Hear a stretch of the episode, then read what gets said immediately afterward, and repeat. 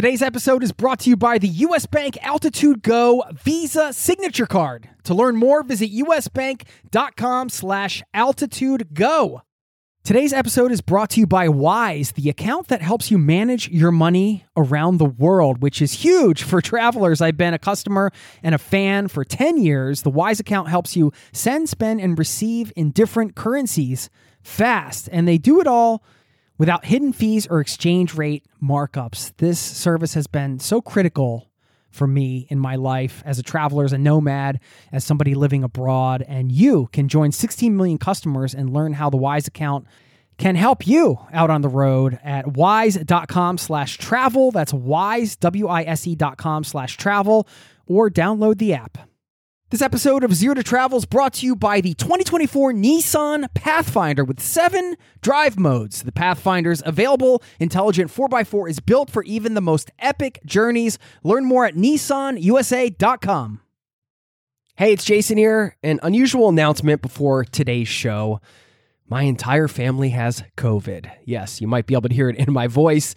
So we're doing good. You know, despite the vaccinations and the boosters and the whole nine, we still got it. Anyway, everybody's on the up and up. But needless to say, it's been a little tough to find time to record this week. So I wanted to bring back one of my faves from the archives. And this is an important episode that I'm so glad I got to record in person with a co author of a book that uh, really made an impact on me. It's actually sitting up on my shelf now, and the reason why is it's a reminder that the world is in much better shape than we give it credit for.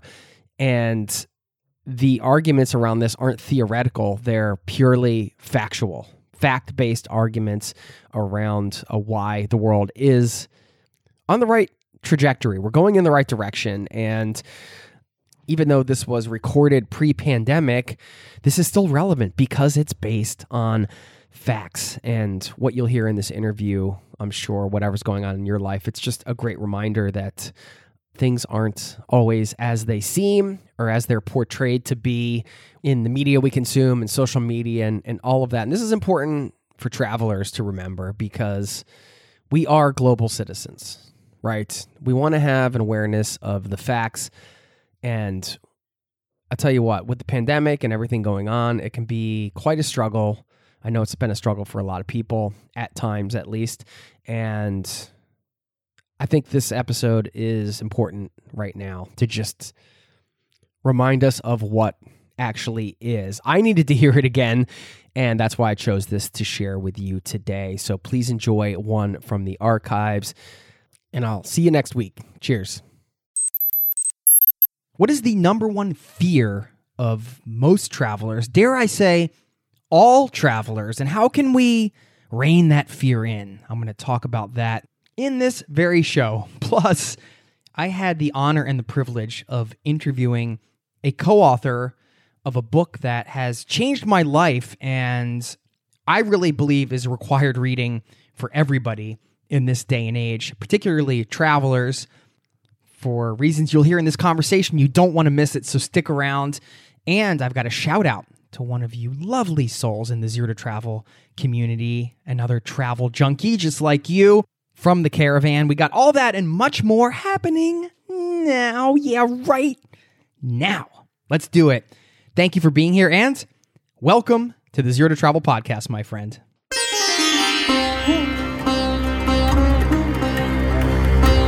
You're listening to the Zero to Travel podcast, where we explore exciting travel based work, lifestyle, and business opportunities, helping you to achieve your wildest travel dreams. And now, your host, world wanderer and travel junkie, Jason Moore. Hey there, it's Jason with ZeroToTravel.com. Welcome to the show, my friend. Thank you so much for hanging out lending me your ears, letting me bring a little travel into them. This is the show to help you travel the world on your terms to fill your life with as much travel as you desire, no matter what your situation or experience. We've got an action packed show today. I don't know if action packed is the right word. I mean, we're listening to a podcast here. We're not throwing karate kicks and chops and flying through the. I used to love those kung fu movies, by the way, when they would somehow defy gravity and fly through the air like 40 feet with her leg extended. And I don't know why this is coming up. But anyway, this has nothing to do with today's show. Today's show is about changing your perspective, changing your worldview, changing your life. And this is something I always strive to do because that is what happens naturally when you start interacting with anybody, travelers, people that you have conversations with on the street, locals in other countries you travel to, your best buddy that you're sitting down having a beer with. When you open up your mind and you truly listen, you get to hear new perspectives and different ways of thinking. And I'm endlessly fascinated and curious by the ways in which people see the world, the ways that they view the world. But my guest today offers something even more powerful a lens through which we can see the world. And it's a fact based lens. She's the co author of the book Factfulness 10 Reasons We're Wrong About the World and Why Things Are Better Than You Think. You have to listen to this conversation uh, and you have to read this book. Well, you don't have to. I can't come through the podcast here and force you to read it. But in this day and age, with so much media, so many negative stories swirling out there, whether it's social media or the 24 7 news cycle, all that stuff that you know because you're a part of this world. We really need to understand the facts and the truth of what the world is. And if you listen to some of the endorsements from this book, Bill Gates says, one of the most important books I've ever read, an indispensable guide to thinking clearly about the world. Former US President Barack Obama, I'll read a snippet of his. He says, this is a hopeful book about the potential for human progress when we work off facts rather than our inherent biases. And in this book, they highlight the 10 instincts that distort our perspectives of the world that can make us see the world in a way that is not based on the facts of how the world really is. This was so eye opening on so many levels to me. And it ties in with the question I posed at the top of the show, and then we're going to get to the conversation, the interview, which I got to do in person, which was incredible and such an honor to be able to talk to Anna, one of the co authors of this book. Okay, one last thing before we get into this conversation, I do want to talk about this question I posed at the top of the show about travelers' biggest fears, perhaps all travelers, and that is the fear of the unknown, the fear of the things that might happen on our trip. And even seasoned travelers, I think, can have this compulsion to worry, to get a little nervous when they're going to a country they haven't been before. Of course, it's all unknown. You're not sure what's going to happen, it's all unexpected. And that is normal. So people that do travel the world end up just acting in spite of that fear. But this is another reason why I think this book is so important because it's giving you a fact based look at how the world really is and how it's misrepresented and how we can misrepresent it. And if you ever get down from all of the negative stories that are going out, whether it's social media or the media or whatever, if that kind of bums you out, well, get ready to be uplifted and feel good because globally, health wise, things are improving and there are so many things to be excited about and so many good things happening. And that's what this book did for me. It really felt empowering to understand through facts that, hey, things are going really well and things are on the up and up here, and it's not all doom and gloom. So please sit back and enjoy listening in on my conversation with Anna. Unfortunately, at the time we talked, I had only been able to skim through the entire book. I hadn't been able to read the whole thing because I got the interview at the last minute. I actually sent in a request and she happened to be coming through town, I think the next week. So I wasn't able to finish the whole book, but I have since finished it and read the whole thing. And again, highly recommend it. So Please enjoy listening in on our chat. I'll see you on the other side.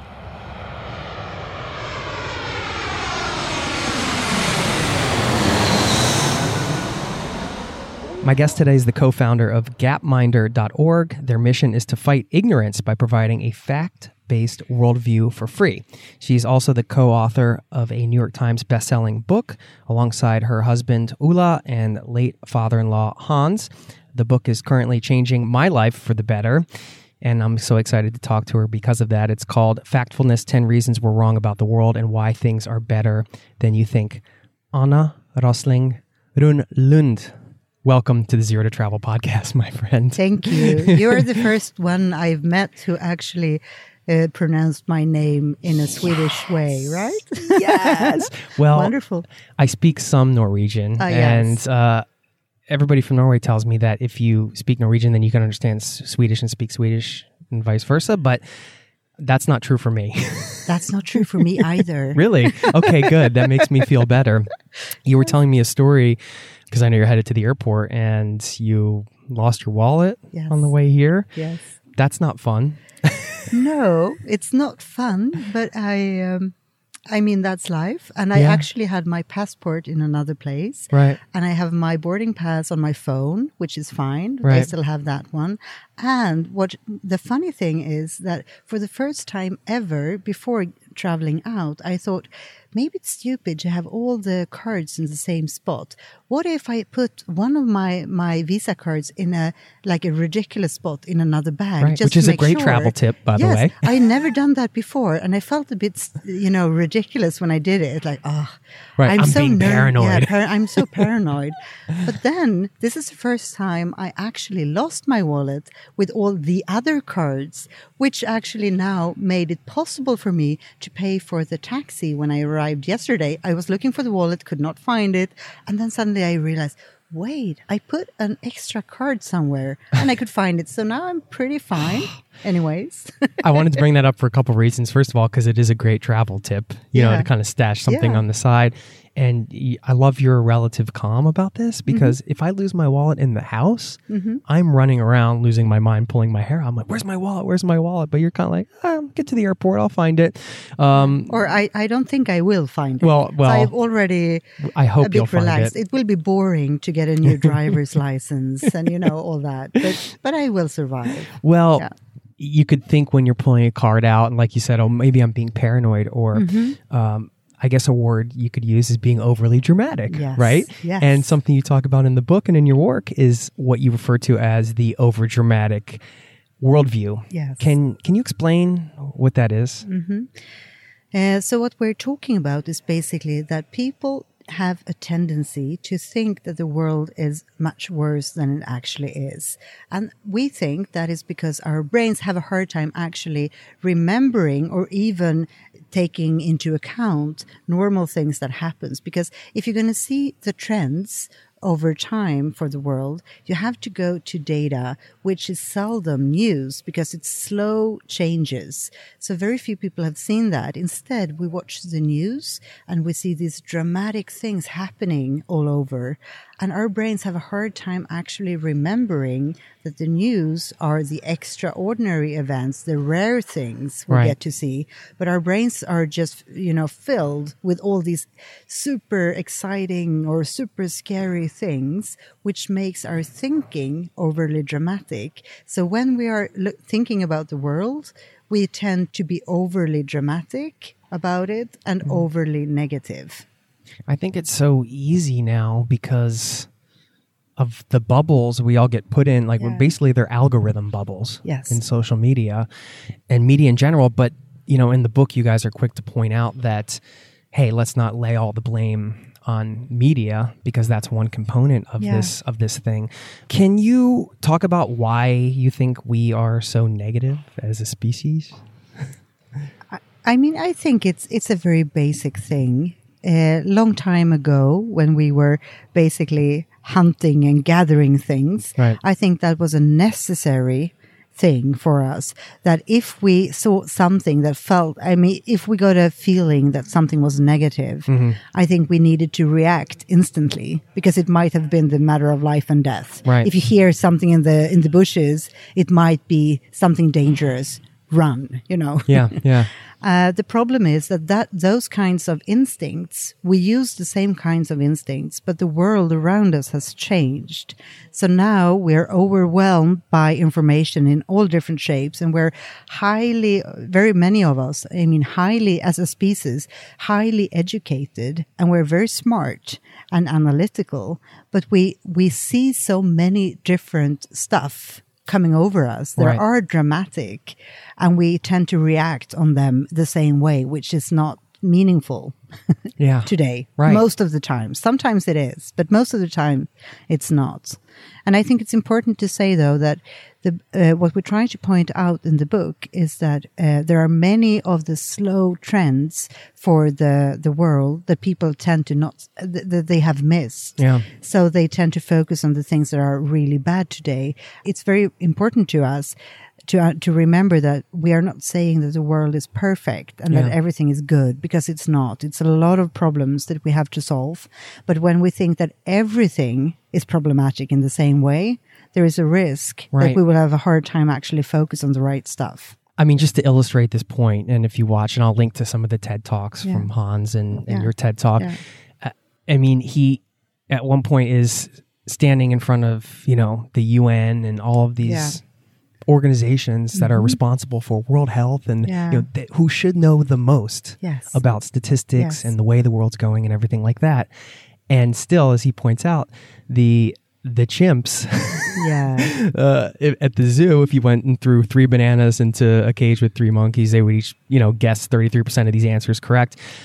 Uh, You know, these people were getting this data wrong. They still had this worldview that was incorrect and didn't match up with the data. And Yes. this might sound a little bit, if you're listening and you're like, well, I don't, I don't really understand what you mean. Maybe you can share some specific statistics and uh, sort of the the stereotypical thought around w- where the world's going and then what the actual facts are. Um, yeah. So I, I think I would like to start then by saying that uh, in the book we start by asking thirteen fact questions Yeah. that we have asked to uh, to the general public in fourteen countries. I did the quiz last night. Yeah. Ah, how did it go? Not very well. I got uh seven I think I got more than half wrong. I got seven but- wrong, I believe. But I would say that very few get that good results. So I think you should still be. Okay, does that mean I'm happy. a possibilist? Yeah, yeah, maybe, yes. So actually what we do then is that we, we have 13 fact questions in the beginning of the book. And, and those were the ones we were asking to the general public. But you, as a reader, you can do them before actually getting started reading. Yeah. And uh, the reason we ask these questions is because it's it's very basic questions about the world, the general trends. But they're big questions. But they're big questions. So no one has probably thought about them that way. So we're not assuming that people know these things. Right. But we're interested in if you're uh, if you see a question like this, what do you think, right? Right. And what we see there is that people have a tendency when they are uh, confronted with uh, answering alternatives where they can see if if if they can see like positive or negative answering results, Yeah. they tend to go for the bad ones. So basically, Going we back to the negativity yes, instincts, So yeah. basically, we use our overdramatic thinking when we're trying to solve which answer alternative to pick. So we have a few questions. Uh, maybe I should uh, read one of the ahead, questions to yeah. make. So let's take one question here. In the last 20 years, the proportion of the world population living in extreme poverty has A, almost doubled, B, remained more or less the same, C, almost halved. That is the question. And you can see there is a big difference between A, B, and C. Mm-hmm.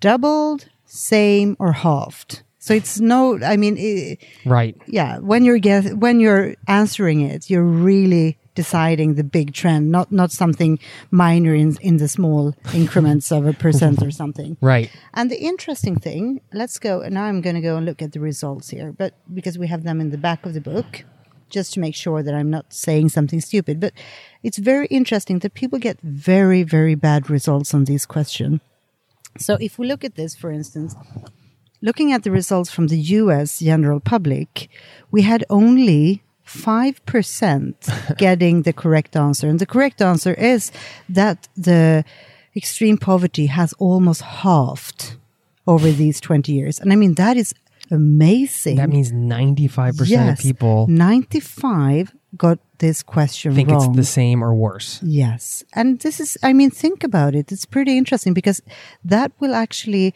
color how we read the news. When we see the news with all these bad things and we think that the world's poverty, the extreme poverty in the world is actually uh, doubling, I mean, that's a very, very weird worldview we It's get. determining culture as Yes, well, right? yes. If people are walking around thinking Yes, this is the way the world is. does. And I think this is interesting. Uh, when only 5% of the US population that we were asked this question got it right, I think the interesting thing here is that that includes both political sides.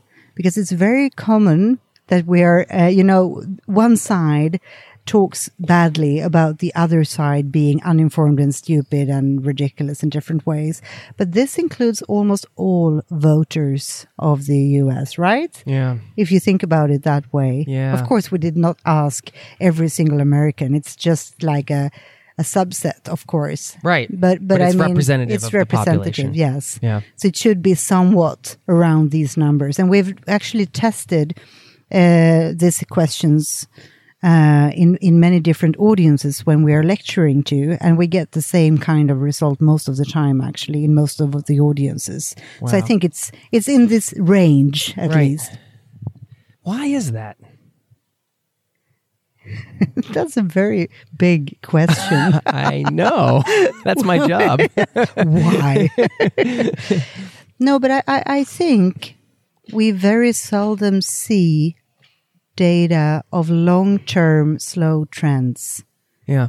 We see sudden, instant things happening, often being bad things. Right. And we have a hard time compensating for all these uh, bad events that we see. And we, I think, I think also I have to say that uh, as a species, we did not have access to loads and loads of data until pretty recently. So I also think Yeah. that we we do not really have a habit yet of consuming data, and it's also very new that the data is available for free in many cases online. Yeah. It hasn't been. It's it's a very new thing. So I think we have to. It will be a, a process where we learn how to deal with that information and how to how to read it and interpret it and understand what data to go for uh, in a in a way that is meaningful. So I think we do have a lack of the the basic knowledge. Uh, We lack the facts. Right. We were we were never taught the facts. Now we can get them ourselves if we want to, but we are not aware of how or where. And if we have tried five or ten years back, it was a cumbersome and horrible experience trying to find data online. Yeah. Now it starts to become much better. But I think we are You not guys there helped yet with that, right? yeah, uh, yeah, hopefully. but I think we're not there yet. So we, I think we need to uh, we need to make sure that we create a literacy in reading data and and uh, handling the content in the media. We'll be back right after this. This episode is brought to you by US Bank.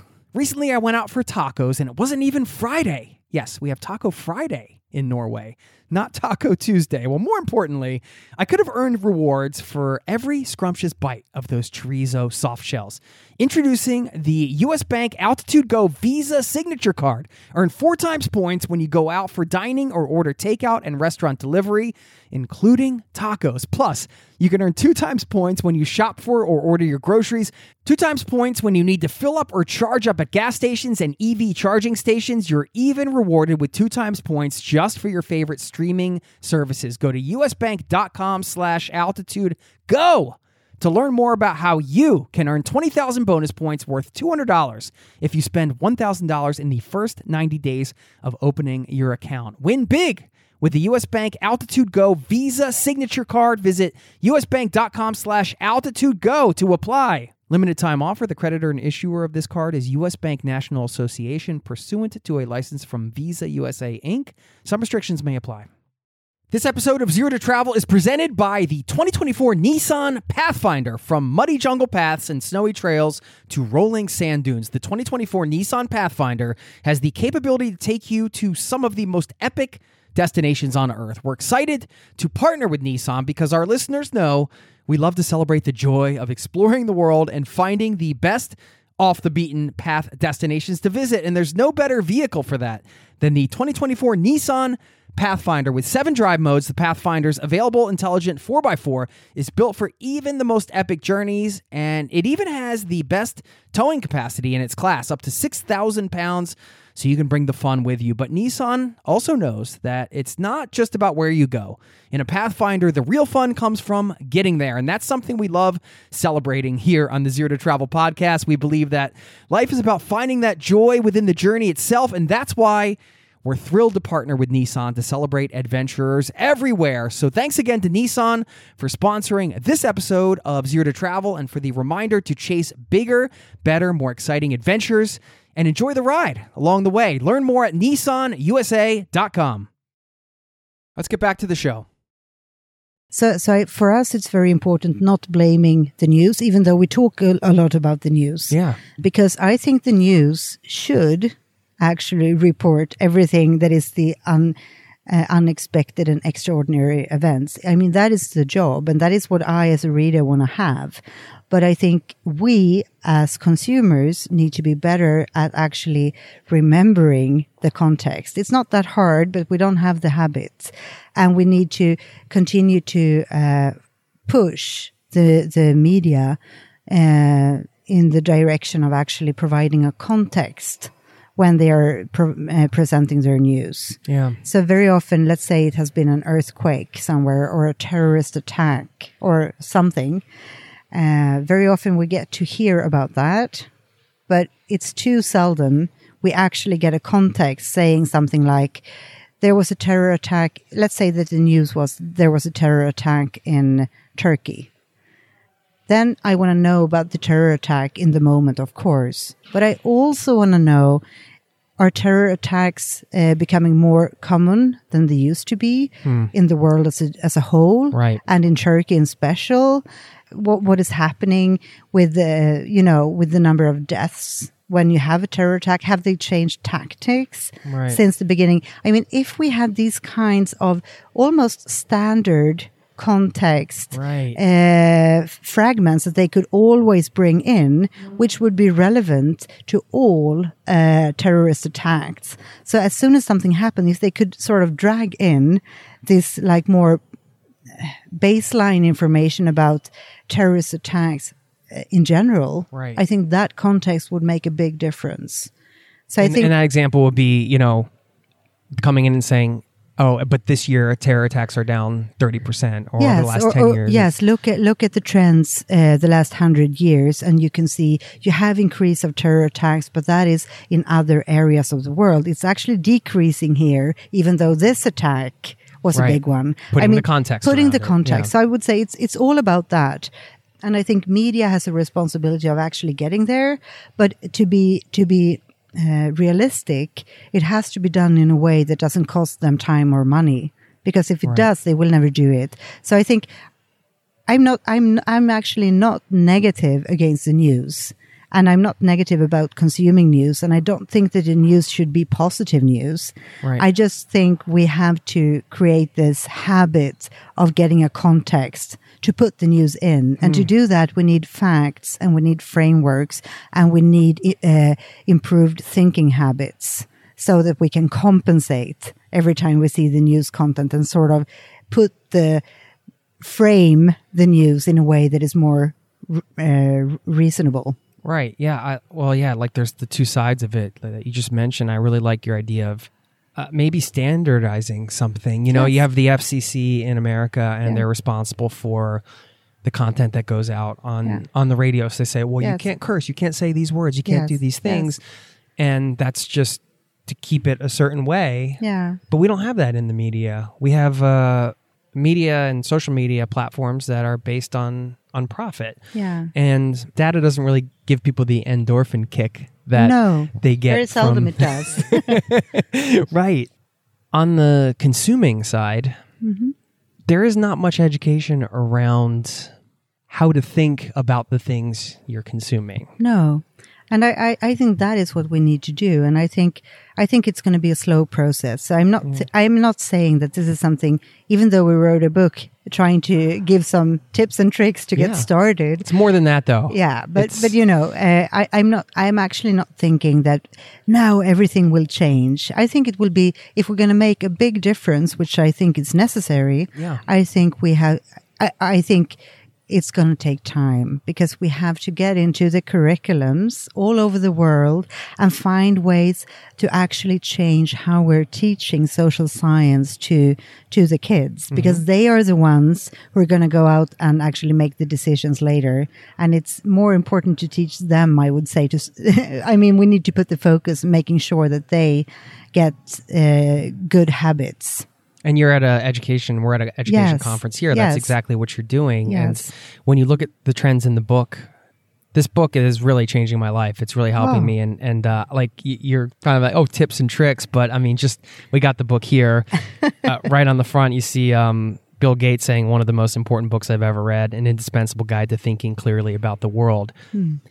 Is there anything more important than how we think about the world right now? Like we said, that creates.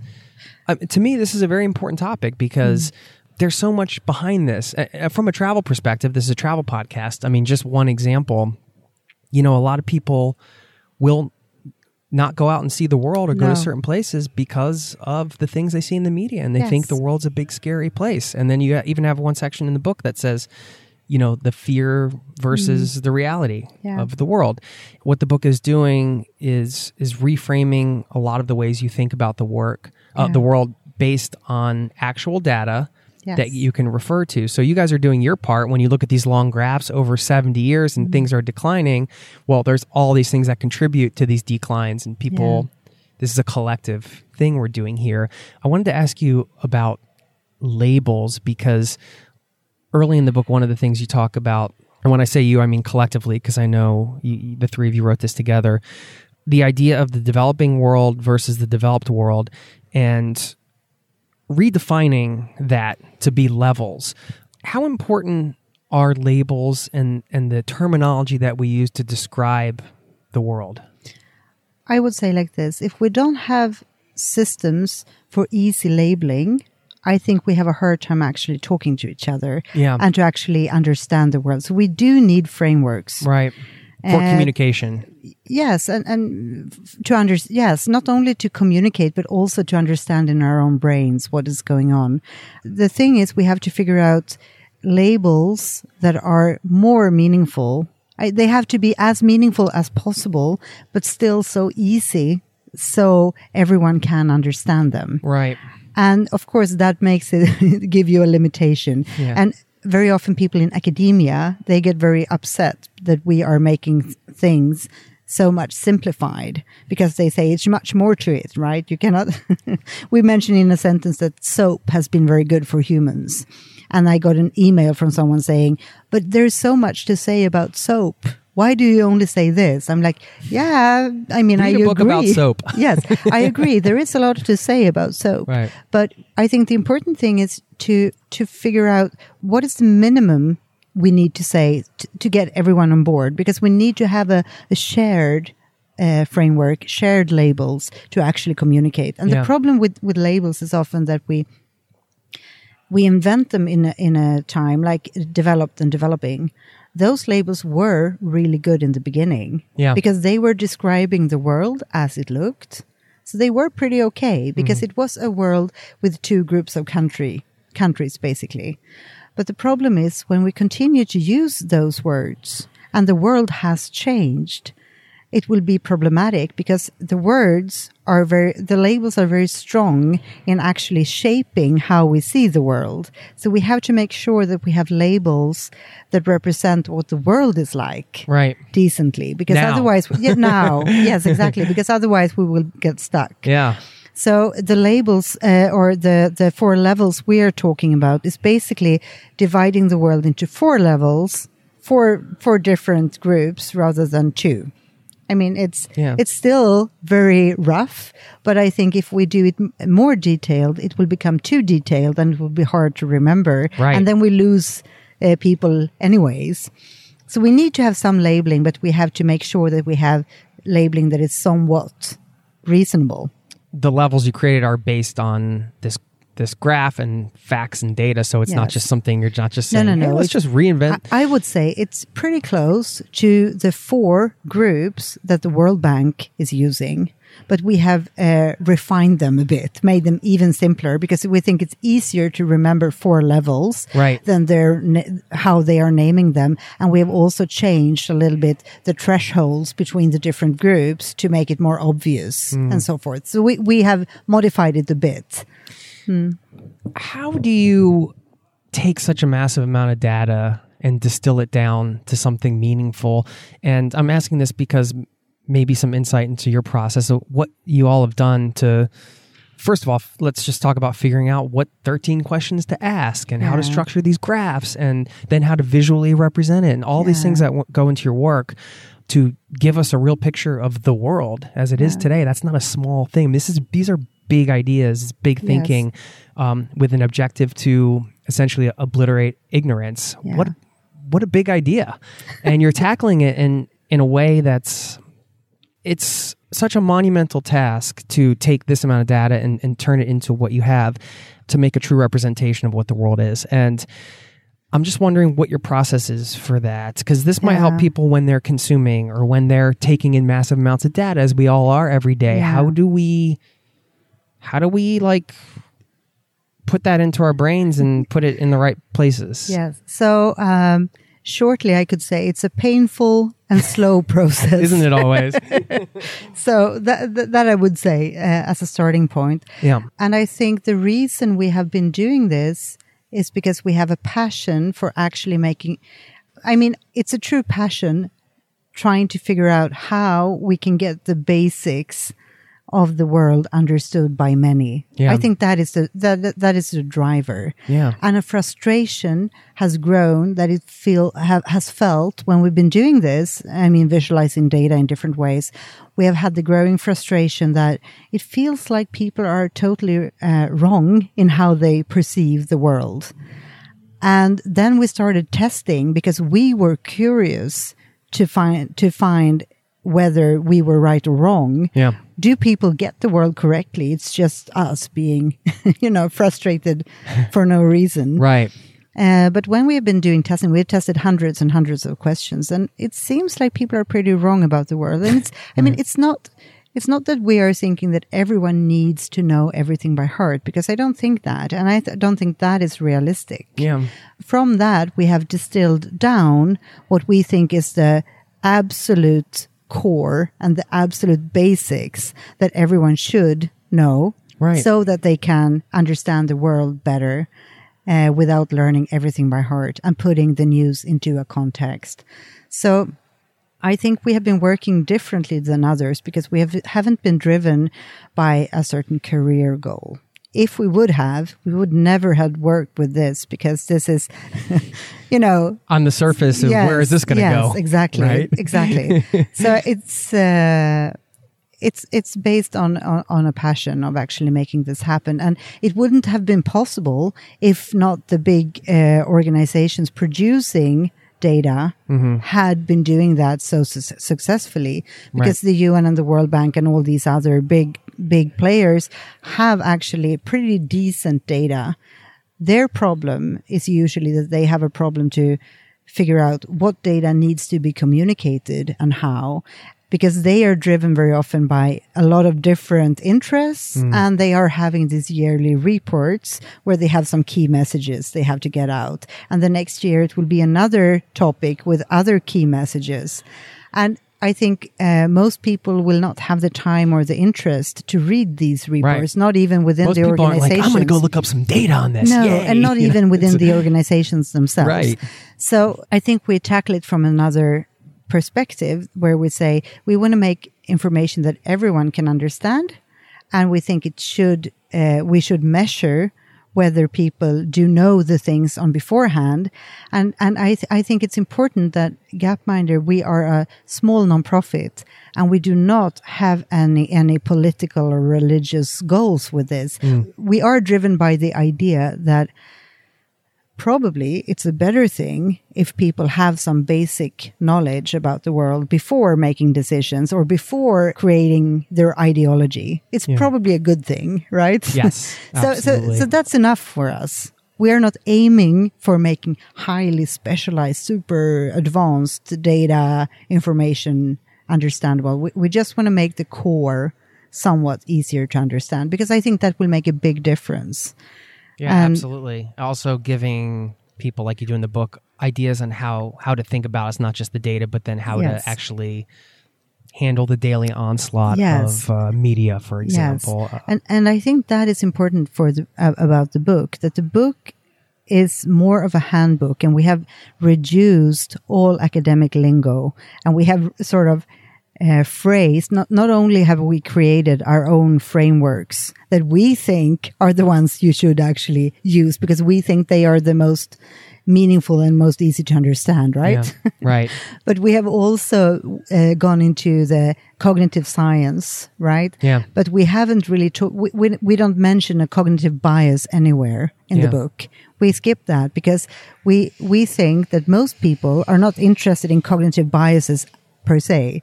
And they don't need to learn them. And there are so many. So instead we have created these dramatic instincts that we think are, they are like some kind of a combination of different biases. Right. But we try to to get it into something that is consumable and understandable and meaningful Yeah. for someone who is neither a global health expert or a cognitive scientist. Yeah. Which is what makes it so practical Yes. for somebody like me. Um, And me. I know you're we're running out of time here because you have to get to the to the airport and find your wallet, which you're going to. Uh, Yeah. just talk about Dollar Street because this is a component of your website, and I want Mm-hmm. people to go check this out so they can see what this is all about. And we were I was showing my wife it last night, and Mm-hmm. Yeah, pretty powerful stuff. You want to just share what that is, and we'll include a link here in the show. Uh, Dollar Street is another. It, it's it's it's a website where you can go and visit homes from all over the world and see everyday life. So it's based of the i- uh, on the idea. It's like a mental model almost. Yeah. So imagine that all people of the world were living on a street. Where you have the poorest people to the left and the richest to the right, and everyone else lives somewhere in between. That would mean that you would live on the street uh, in a block where your neighbors wouldn't be people from your own country necessarily, but people on the same income level.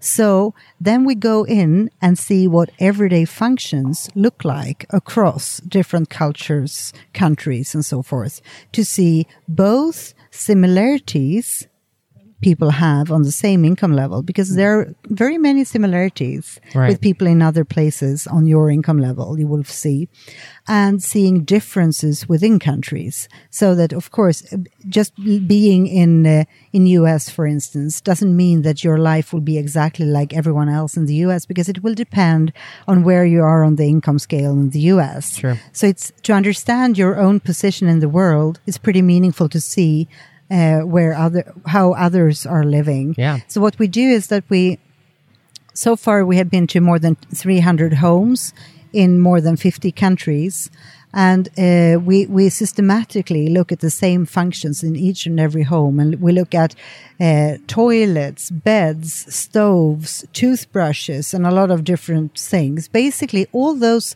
functions that everyone are using everywhere. I mean, everyone brushes their teeth and go to the toilet and cook in some way or another. And then we make a visual comparison for that. So what we have done so far is that we've sent out uh, professional photographers uh, to, to, to do home documentations. But now we're starting to add volunteer homes.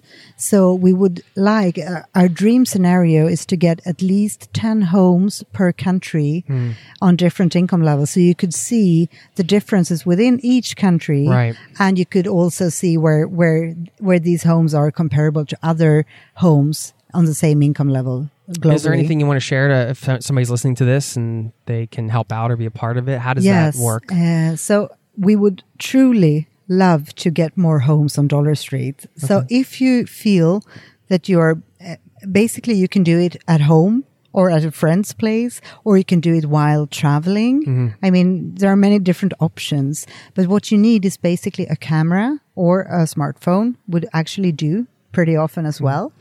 Uh, and we do have a list of things you need to capture in each home. So go to either the Dollar Street, dollarstreet.org website, and in the upper right corner, there is a menu. Yeah. Open that one, and under the About, you will find the resources you need, a folder where you can actually download and start start documenting actually. Okay. Or you can send me an email if you want to to info at gapminder.org if you want to talk further about what this is and what you can do. Okay. We also need help with translating and a lot of different stuff. So being a small nonprofit, we're we're hoping that we can we can get more people involved and volunteer. And we think that when we get a better coverage, it will be a very meaningful tool for people, especially in, in classrooms all over the world, mm-hmm. so that we can actually start learning not only where people live on the world map, but also what the world what, what the everyday life is like. Yeah. Because what we see in the news, even if it's true, we will only see the exception. We never see the everyday realities. Yeah, and this is a great way to contribute to some very important work. So thanks for sharing that. I think a lot of times people think, well, how can I help? And I, I don't have money to give or whatever. This is a way that that you can uh, give and be a part of this. So I appreciate you sharing Yes. that. We'll be back right after this. Would you love to have an incredible cup of coffee every day? I've tried it all. I've done the pour over, I've done the French press, but I tasted an AeroPress coffee many years ago and immediately I was sold. I had to get one. AeroPress is a patented three in one brew technology. This combines the flavor benefits of espresso, pour over, and French press all into one compact portable device built for travel or home. I love things you can use in both places. This device has over 55,000 five star reviews in over 60 countries. AeroPress is the best reviewed coffee press on the planet. I've owned one for so many years. I don't even remember how long it's been. And they are under 50 bucks. So they also make an exceptional gift. Thoughtful, proven, tasty, and travel oriented. Who wouldn't love that? Now, you get 20% off just for being a listener of this show at aeropress.com slash zero to travel. That's aeropress, A-E-R-O-P-R-E-S-S dot com slash zero to travel. That will save you 20% on checkout. Thanks to Aeropress for supporting today's show. Hey, it's Jason here. Did you know you are invited to join the first ever Zero to Travel community trip? Yes, we're planning a trip together. We're headed to Morocco November 30th through December 9th. And you can get all the details at zerototravel.com slash trip. It's open for booking now. We have 13 spots left at the time of this recording and you have until the end of March to book. So if you're interested in traveling with an amazing community, this community, a small group of people on an incredible journey through Morocco together with me, sign up over there at zerototravel.com slash trip to get all the details. Thanks for listening and hope to see you there. Let's get back to the show. I think I need to say as well, one of the reasons I started Dollar Street was because I have, I mean, to understand the world and to understand that most people out there are nice people and that it's not dangerous to travel most of the time. Mm-hmm. I mean, I think actually the world would be a better place and people would be more positive if they were traveling mm-hmm. and meeting all these nice people everywhere. That would actually help. Yeah. But I don't think It's the idea behind this show. Yes, but I, but I, but I don't think it's realistic that everyone will do. Sure. And I think there is a risk, even when traveling, that many people stay at their fancy hotels at the same income level they come from, which means they will, will seldom meet everyday life, even if they go to the countries or live close by normal people. Yeah. So I think that is a problem when people are traveling and they take photos from their travels. They come home and present to their friends and family what life is like in these places. But most often we don't see the everyday life because we might see a little bit here and there, but we see too little of it. Right. So Dollar Street is a way of actually giving everyone an opportunity of of actually visiting real families and see what life is like. Uh, when it, I mean, of course, it's not totally covering, but at least getting a glimpse of uh, the circumstances in which people are living. Yeah, and if you need a shot of gratitude or you know your kids are being ungrateful for something Mm-hmm. Yeah. you can go visit dollar street and show them some of the toys you know these kids that we were looking at a family in india Yeah. last night and like you said you take the everyday Hmm. you know items and under toys it was a it was uh, it looked like an old head and shoulders uh, shampoo bottle with the label r- rubbed off that was the a picture of their toy Yeah. and for this family that was living in a straw hut. Wow, I mean, Yeah. very impactful. And yeah, I was going to ask you about travel. I'm glad you brought it up because Dollar Street gives you the the chance to to see those images, but then there's also something about seeing that in person. Um, yes, definitely. Yeah, how has that been for you? Have, have you traveled to some of these places? And Yes. Uh, to be really honest, the first idea of Dollar Street came uh, pretty long time ago. Uh, I was studying to become a photographer myself. Oh, okay. And we had been work started working uh, doing data visualizations for for the Gapminder, or we were not even founded that, then back then, so we didn't even know that this was going to be our work life. But we had started doing the the graphs and so forth. And then I started thinking that because I grew up in a family that did not travel because we didn't have that money. So I remember my classmates traveling and I did not. And I was frustrated because I was always interested in society. And when they come ho- came home from their travels, I had the feeling that what they are talking about might not be, you know, typical representative. And I, I, I was, at that early age, you yes, started I was, questioning. Yes, I was. Fr- I, I, yeah, I, I, tried to grab for something, I guess, because Yeah. I was probably just jealous, you know. But then studying photography and starting doing the graphs, I, I started realizing that there were so many things in the data we were going through that I had a hard time understanding. When it said, for instance, like eh, in the Uh, in the poorest quintile, basically the 20% poorest in this country, only this many people have an improved pit latrine. Yeah. But what is an improved pit latrine? And I started Googling. And when I did that, I get this either I get nothing or I get these extremely technical descriptions about different kinds of ventilations, which I don't need. So I started thinking, what if we could just take photos to make it easier to understand somewhat what it can look like, you know, Right, right, roughly. right. Because I don't need the technical description. I just need to get an idea roughly what it's like.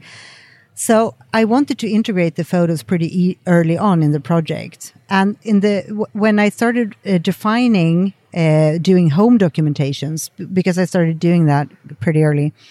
I truly thought that I would be the one traveling the And world doing and doing the- all of them, Right. and that was my Was your big my, photo- my- yes, my photo, Yeah, my dream goal. Yeah, So right. I thought this is going to be what I'm doing.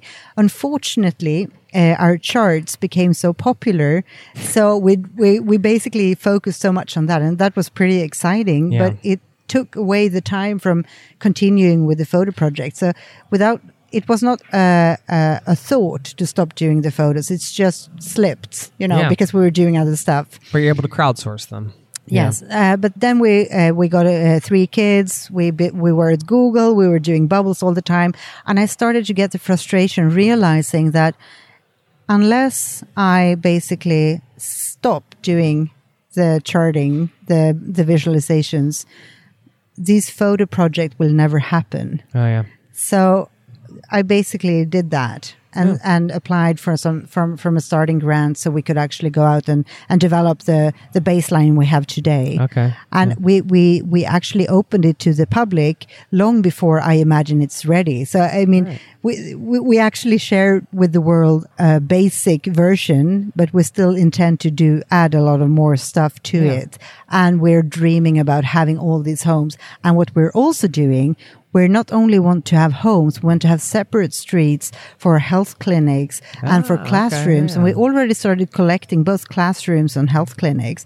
And we would like soccer fields and we would like to have all these different kinds of streets yeah. because it's more a mental model how we sort from, from poor to rich Right. and without really caring about the country per se, but looking at the difference over the income scale.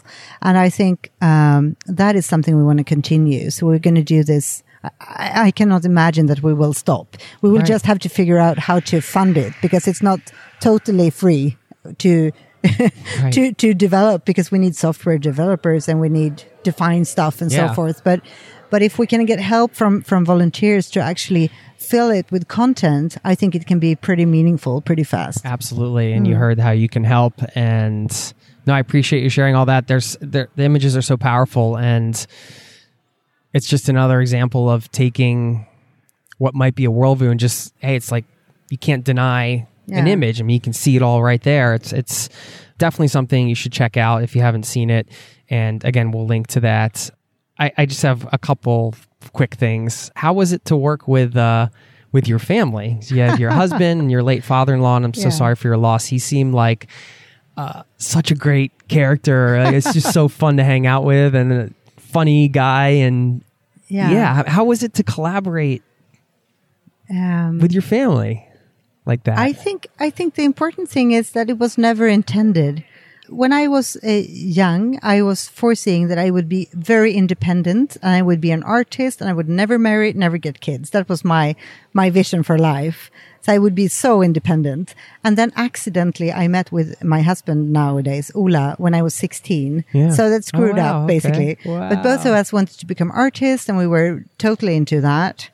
Then actually at family dinners, Hans, uh, Ola's father, he was very often sharing what he was working on and he was trying to do visualizations to make it easier for his students to get a, a an overall picture about the world and they were somewhat interesting so we started helping him out a little bit in the beginning trying to make them more beautiful but then without even it was not really a plan, but we, we started making the animated versions. We started adding the photos. We started developing software tools that we accidentally invented new ways of visualizing. Hmm. And most likely that was because we had no idea how to develop software tools. So we, we basically did what we thought were right. And Right. that is what we've done all the time. We have skipped very much the hierarchies, and that's probably because we're family. yeah. So we haven't had hierarchies or prestige, Right. and it has been uh, it has been very often we have had a very fun work environment. Sometimes it has been pretty hard because it's not very very fun to be in a work related argument Right. with your family because Right. then then you have no nowhere to escape, right? Right. There's a lot of things yes, to that. exactly. Yeah. and now now we we have been when we have the three kids as well and have been working very often from home. It's very hard to define what is spare time and what is work. We're basically yeah. always in a sort of work mode in a way. Right. That's hard. that can be Um, hard too. Yes, but but I think I think the the reason we could work together is probably because we we never wanted to make a career within a silo.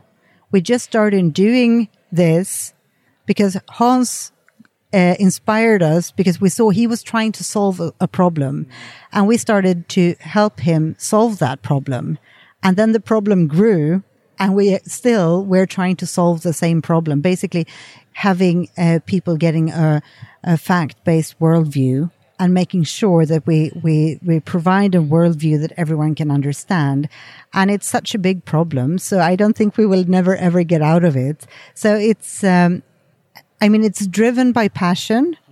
But as all all work situations on a daily basis, it's a lot of struggles Yeah. and a lot of dead ends, right? Yeah. And uh, a lot of struggle to get funding to cover for for the cost because we it's important for us to be independent and a non-profit because that's when we feel we we can uh, be powerful and actually give something. what what carries you through on those down times? You're going to say I- like, you know, I don't- cold beer or something. no, I don't think so. Maybe I, I think usually nowadays it's doing stuff with the kids. yeah. uh, and it's usually to do like basic stuff like you know playing a computer game with them or Yeah. Spending or- time with your family. yeah i think that is or also spending time with friends or you and know I would imagine the work itself is just, you know, it's, yeah you feel it's important, you believe in it. Yes. And that's, so i would say like this we will probably not be able to drop it because it's too interesting and too important and too fun yeah. um but it's still work What a right? beautiful place to be, though. Yes, right? it is. In it your is. life. It's, uh, it is. It's yeah. It's it's very fun actually. Yeah. Uh, slow, cumbersome, stressful, hard, uh, but very, very fun. That's all At the same time. projects, and Yeah. that's a beautiful thing. Well, thank you so much for everything you're doing, and thank you for your time Thank today. you. And I really hope you find your wallet at the airport. Yeah, I Um, hope so too. I, I, I don't do not have big hopes, but I I will at least go there and give it a shot. You're putting a lot of good into the world, so sometimes you know, hopefully that Yeah, that so if you circles- find my wallet, back. yes, please- return it. On a, I'm going to ask for a high five too because I usually do that when I'm in person. Wonderful. Uh, Yeah. Thank you so much. Thank you. Hope to see you again soon. Wonderful.